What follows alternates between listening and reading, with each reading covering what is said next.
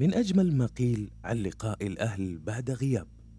كم طال البعد عن الأهل والصبر أصبح أقسى والأمل بلقاء هو ما يبقينا على قيد الحياة. لقاء الأهل بداية الفراق وهذه سنة الحياة.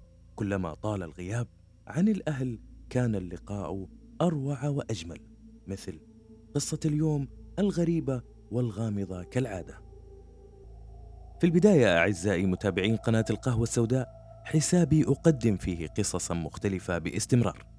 ويا مرحبا بالجميع ويسعدني الاشتراك في القناة وتفعيل الجرس.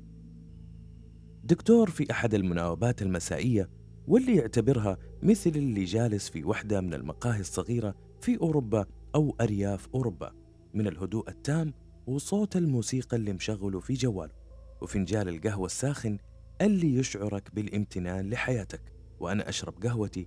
في نفس اللحظة سمعت صوت باب العيادة صوت خفيف عدلت جلستي وقبل أقول أتفضل فتح الباب شاب كان حليق اللحية وعمره تقريبا نهاية الثلاثينيات ويلبس ثياب ثقيلة علشان برودة الجو. وقلت له طبعا بود تفضل أجلس مثله مثل أي شخص يزور مستشفى الطب النفسي لأول مرة.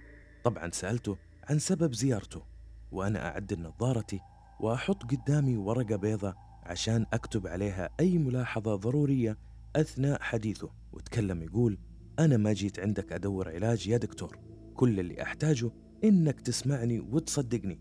ولازم تحط في اعتبارك إنه ما تعبت نفسي عشان أزورك في المستشفى مثل هذا الوقت عشان أكذب عليك لأنه ما لي مصلحة أسوي كذا.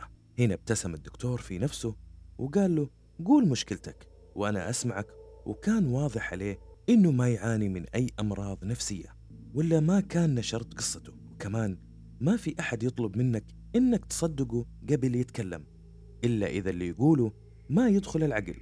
وصرت أطالع فيه بنوع من الهدوء منتظر منه يتكلم وفي يدي قلم وأضغط على القلم بطريقة عفوية تلقائية ويطلع صوت. قال أرجوك وقف القلم من يدك. الصوت هذا يضايقني كثير. يقول الدكتور هذا الشاب يعاني من ميسوفونيا وهي متلازمة حساسية الصوت الانتقائية وهو اضطراب نفسي يشعر خلاله المصاب بالضيق عند سماع أصوات معينة.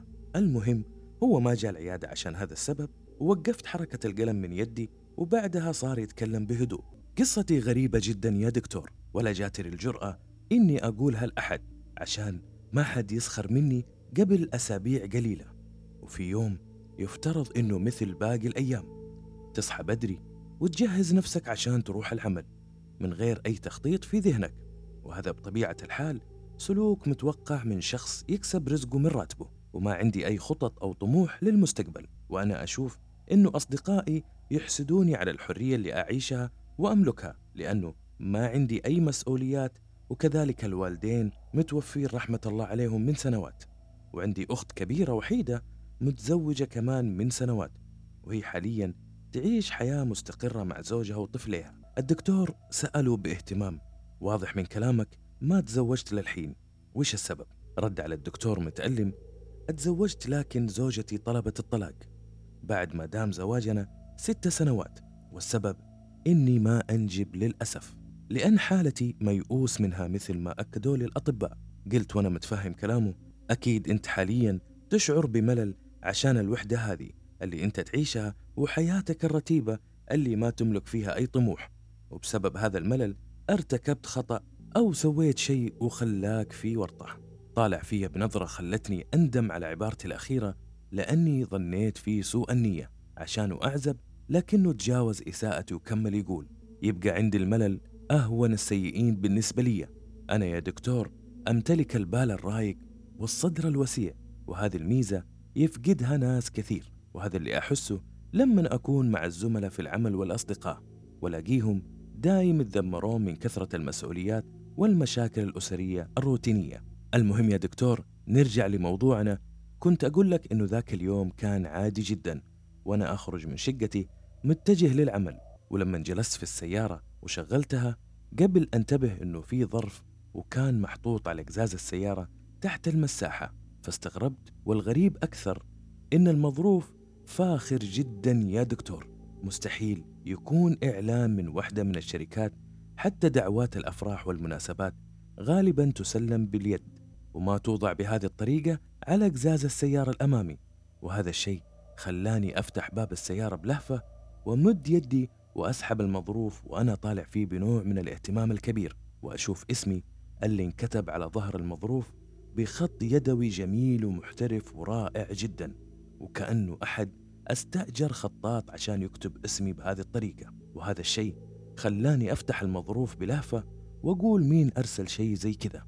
وحنا حاليا في زمن التكنولوجيا ووسائل التواصل الاجتماعي واللي كان مكتوب داخل المظروف نتشرف بدعوتك الليلة لحضور حفل العائلة السنوي مع عنوان المكان واتضح إنه شاليه فاخر جدا في منطقة بنيدر في الكويت مثل ما هو مذكور في الوصف والتأكيد على ضرورة الحضور وكون لابس بذلة ما هو شيء ثاني. في البداية حسيت إنه في شيء غلط ويمكن البطاقة هذه اللي على سيارتي المفترض إنها تكون على سيارة ثانية. لكن تذكرت إن المظروف عليه اسم الثلاثي يعني مستحيل تكون هذه صدفة أنا المقصود والمدعو. مع العلم إني أجهل هوية الداعي تماما. طيب مين هي العائلة اللي تدعوني أحضر لها مثل ما يقول الظرف؟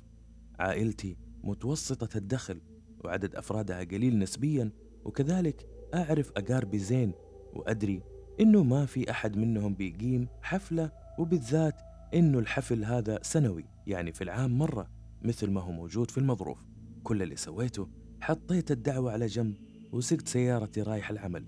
وكان يوم عادي وهادي مثل كل أيامي اللي أعيشها. أنا أشتغل في دائرة حكومية وأستقبل المراجعين ومشي الوقت بالطريقة هذه وأسولف مع الزملاء في العمل من غير ما أفكر في موضوع هذه الدعوة.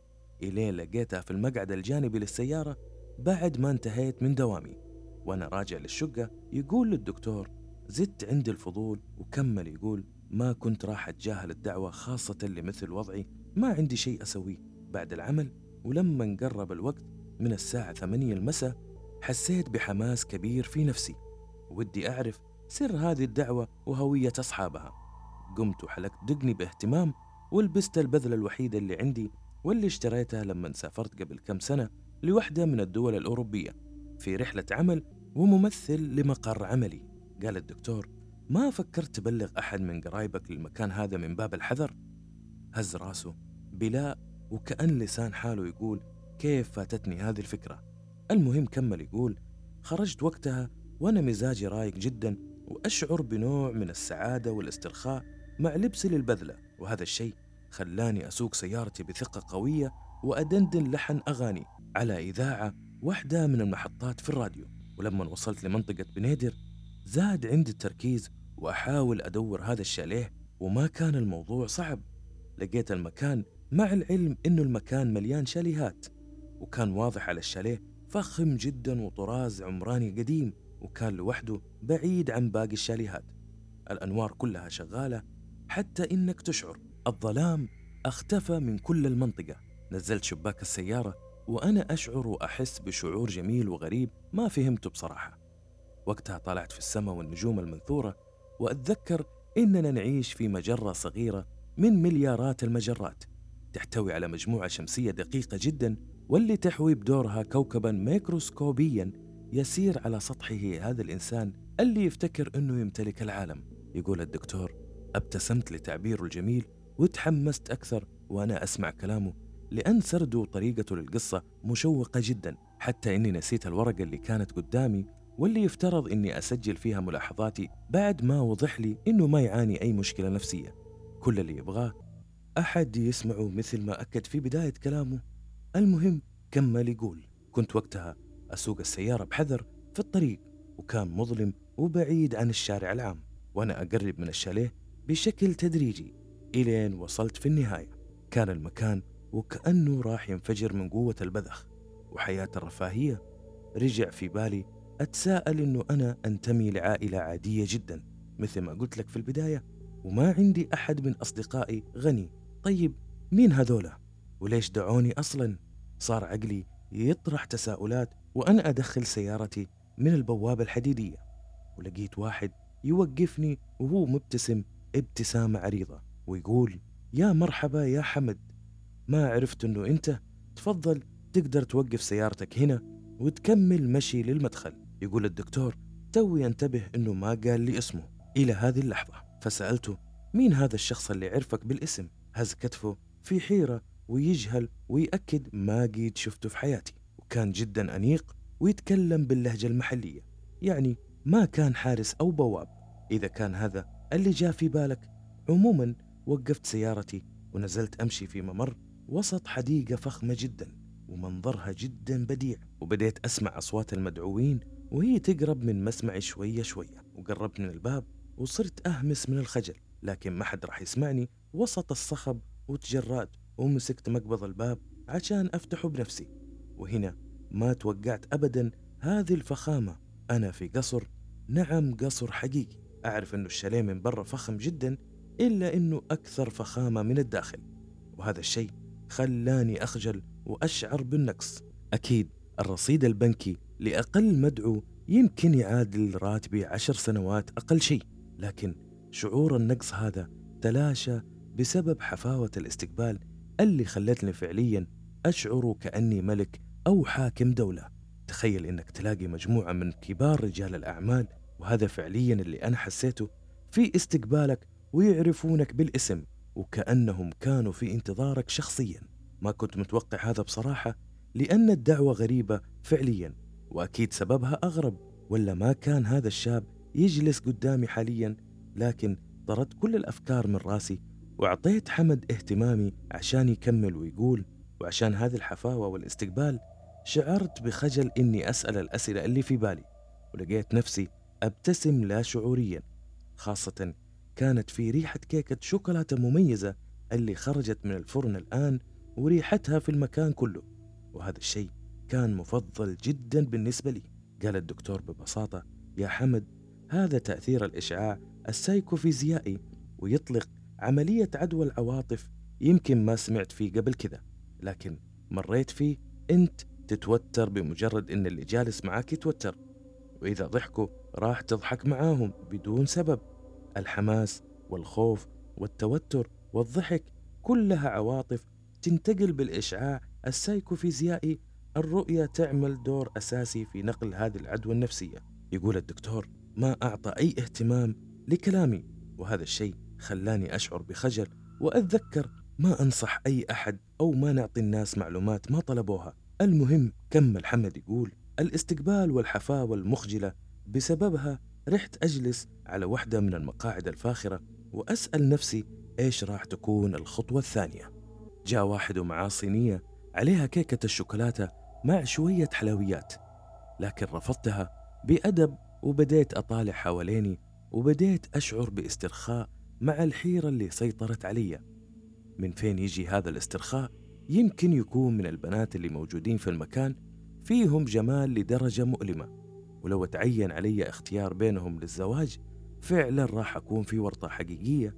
هذا اللي كنت أقوله في نفسي. قبل أشوف بنت يمكن عمرها ما يتجاوز 18 سنة واللي كانت تلبس فستان سهرة يكشف عن كتفها وشعرها الأسود وهذا الشيء خلاني أتفرج غصب عني كانت قدامي زي الملاك وتطالع فيا بنظرات إعجاب واضح لكن جمالها ما كان أقوى من فضولي. فسألتها أسئلة كلها دفعة واحدة وطلعت الكلمات سريعة من فمي وأنا منفعل وواضح علي. المعذرة من أنتم بالضبط؟ وكيف تعرفون اسمي؟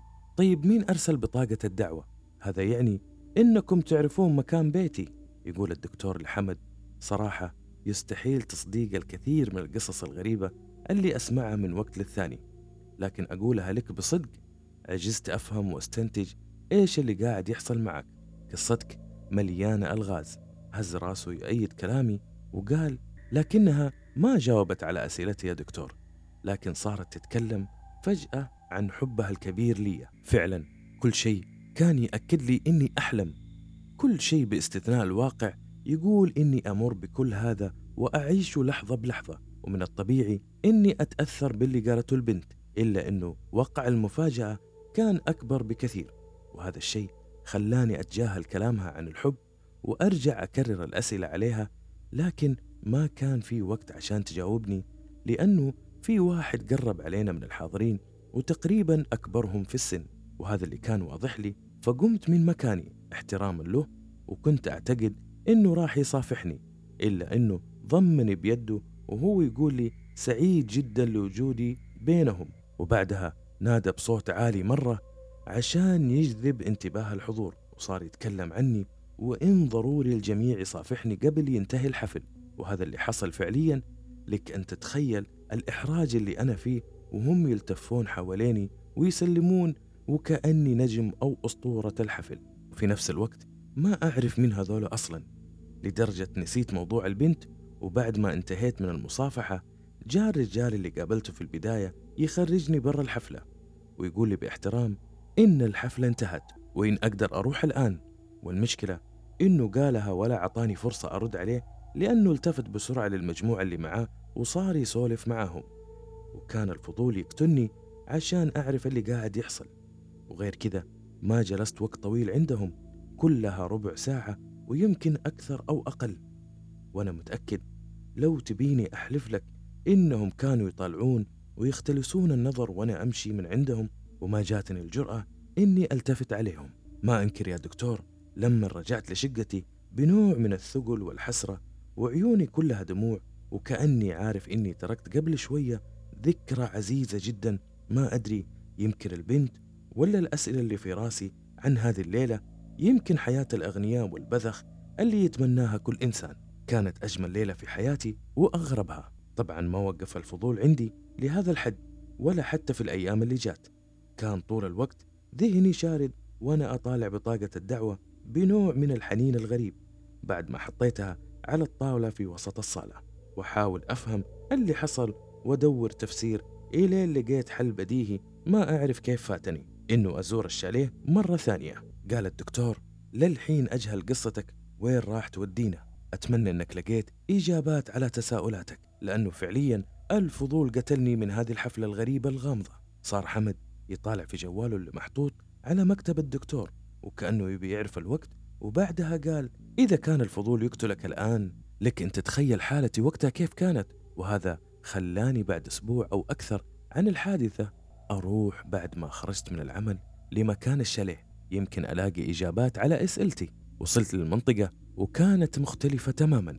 لما جيتها في الليل لكن وصلت للشاليه في النهاية. صحيح أنه الأنوار خلت الشاليه جميل جدا ورائع في الليل أما مع وجود أشعة الشمس أتبين أنه قديم جدا بالرغم من فخامته.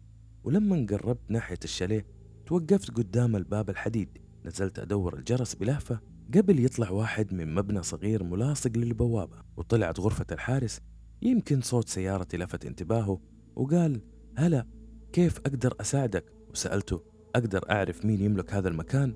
أتبسم وهو يذكر اسم لواحد من أشهر رجال الأعمال في البلد وهذا الشيء خلى الغموض عندي يزيد لأنه ما تربطني فيه أي معرفة شخصية بهذا الرجال.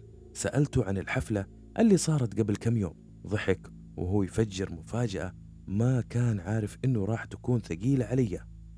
قال ببساطة إنه ما في أي حفلات هنا من فترة طويلة. وقال إنه مالك الشاليه قرر إخلاء الشاليه قبل كم شهر تمهيدا لإزالته وإعادة بنائه مرة ثانية. وهذا الشيء خلاني أسكت شوية لأنه ما كان عندي كلام أقوله ولا أقدر أتهم الرجال بالكذب. كل اللي سويته شكرته ورجعت لسيارتي. وتذكرت شيء مهم وكان سؤال صغير جاء في ذهني في لحظتها ورجعت له مرة ثانية عشان أعرف مين الشخص اللي كان يملك الشاليه قبل رجل الأعمال هذا. حك راسه يحاول يفتكر الاسم وبعدها قال لي إنه كان ملك للعائلة الفلانية.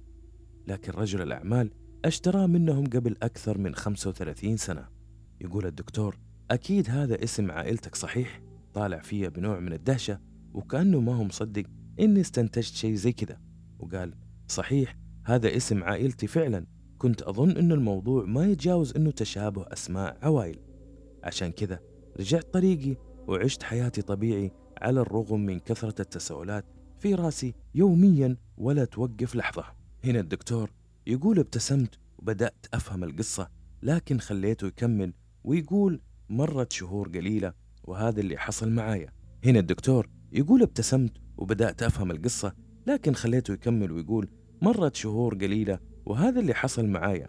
ما فارق ذهني إلى إن جاء ذاك اليوم أتفاجأت بجرس الباب يدق علي وهذا الموضوع ما يحصل كثير. طالعت من العين السحرية للباب وكانت أختي. فتحت لها الباب وسلمنا على بعض وقبلتها على راسها كونها أكبر مني بسنوات. وقالت لي إنها تزور صديقتها اللي تسكن قريب مني. وقالت فرصة إني أفاجأك رحبت فيها وجلسنا نتكلم في مواضيع كثيرة. وقلت راح أعزمها على العشاء لأنه لها فترة ما زارتني. ويوم قمت أطلب شيء ناكله من تطبيقات التوصيل سألتني فجأة كيف حصلت على هذه البطاقة والبطاقة في يدها واللي كنت حاطها على الطاولة منها ذاك اليوم. حطيت التليفون على طرف وسألتها بفضول إذا تعرف شيء عن البطاقة. ردت علي منبهرة يا الله ما شفتها من سنوات طويلة. كنت وقتها طفلة وهذه حفلة سوتها عائلتنا أيام مجدها وغناها في منتصف السبعينات على ما أظن وانت وقتها ما انولدت. ماني مصدقة مجرد ما شفتها رجعتني لذكريات الطفولة كلها. وقتها كان عمري سنتين لكن شفت البطاقة مرة لما كان عمري خمس سنوات. وأعتقد إنها كانت في خزانة الوالد صحيح؟ طبعا الخزانة موجودة فعلا في غرفتي. أخذتها معايا لما بعنا بيت العائلة بعد وفاة الوالد. وما فتحناها لأني أجهل أرقامها السرية وصرت أأجل أني أفتحها وإني أجيب كمان مختص. وكنت عارف إنه ما فيها أشياء ثمينة كلها فقط ذكريات قديمة ما لها قيمة. إلى أن وصلت مرحلة نسيت كل شيء ونسيت حتى وجود الخزانة في غرفتي. مع العلم إني أشوفها يوميا. أحيانا يا دكتور ننسى وجود الأشياء اللي تكون قدامنا أغلب الأحيان. والسؤال كيف خرجت البطاقة من الخزنة؟ ومين حطها على قزاز السيارة.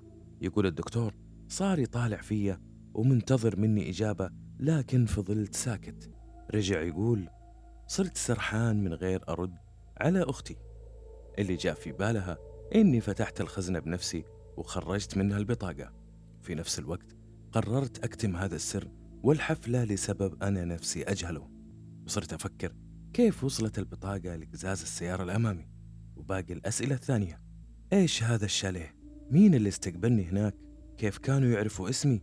طيب كلام الحارس اللي فيه تناقض كل الأحداث اللي أنا شفتها واللي أكد لي إنه ما في أي أحد عمل حفلة في ذاك الشاليه من فترة طويلة معقولة أتوهمت كل هذه الأمور انتهت أختي من زيارتها وصرت أدور على أرقام المختصين بفتح الخزائن إلي لقيت واحد وطلب مني مبلغ غالي شوي لأنه يقول فتحها راح ياخذ منه شوية وقت بعد ما أرسلت له صورتها.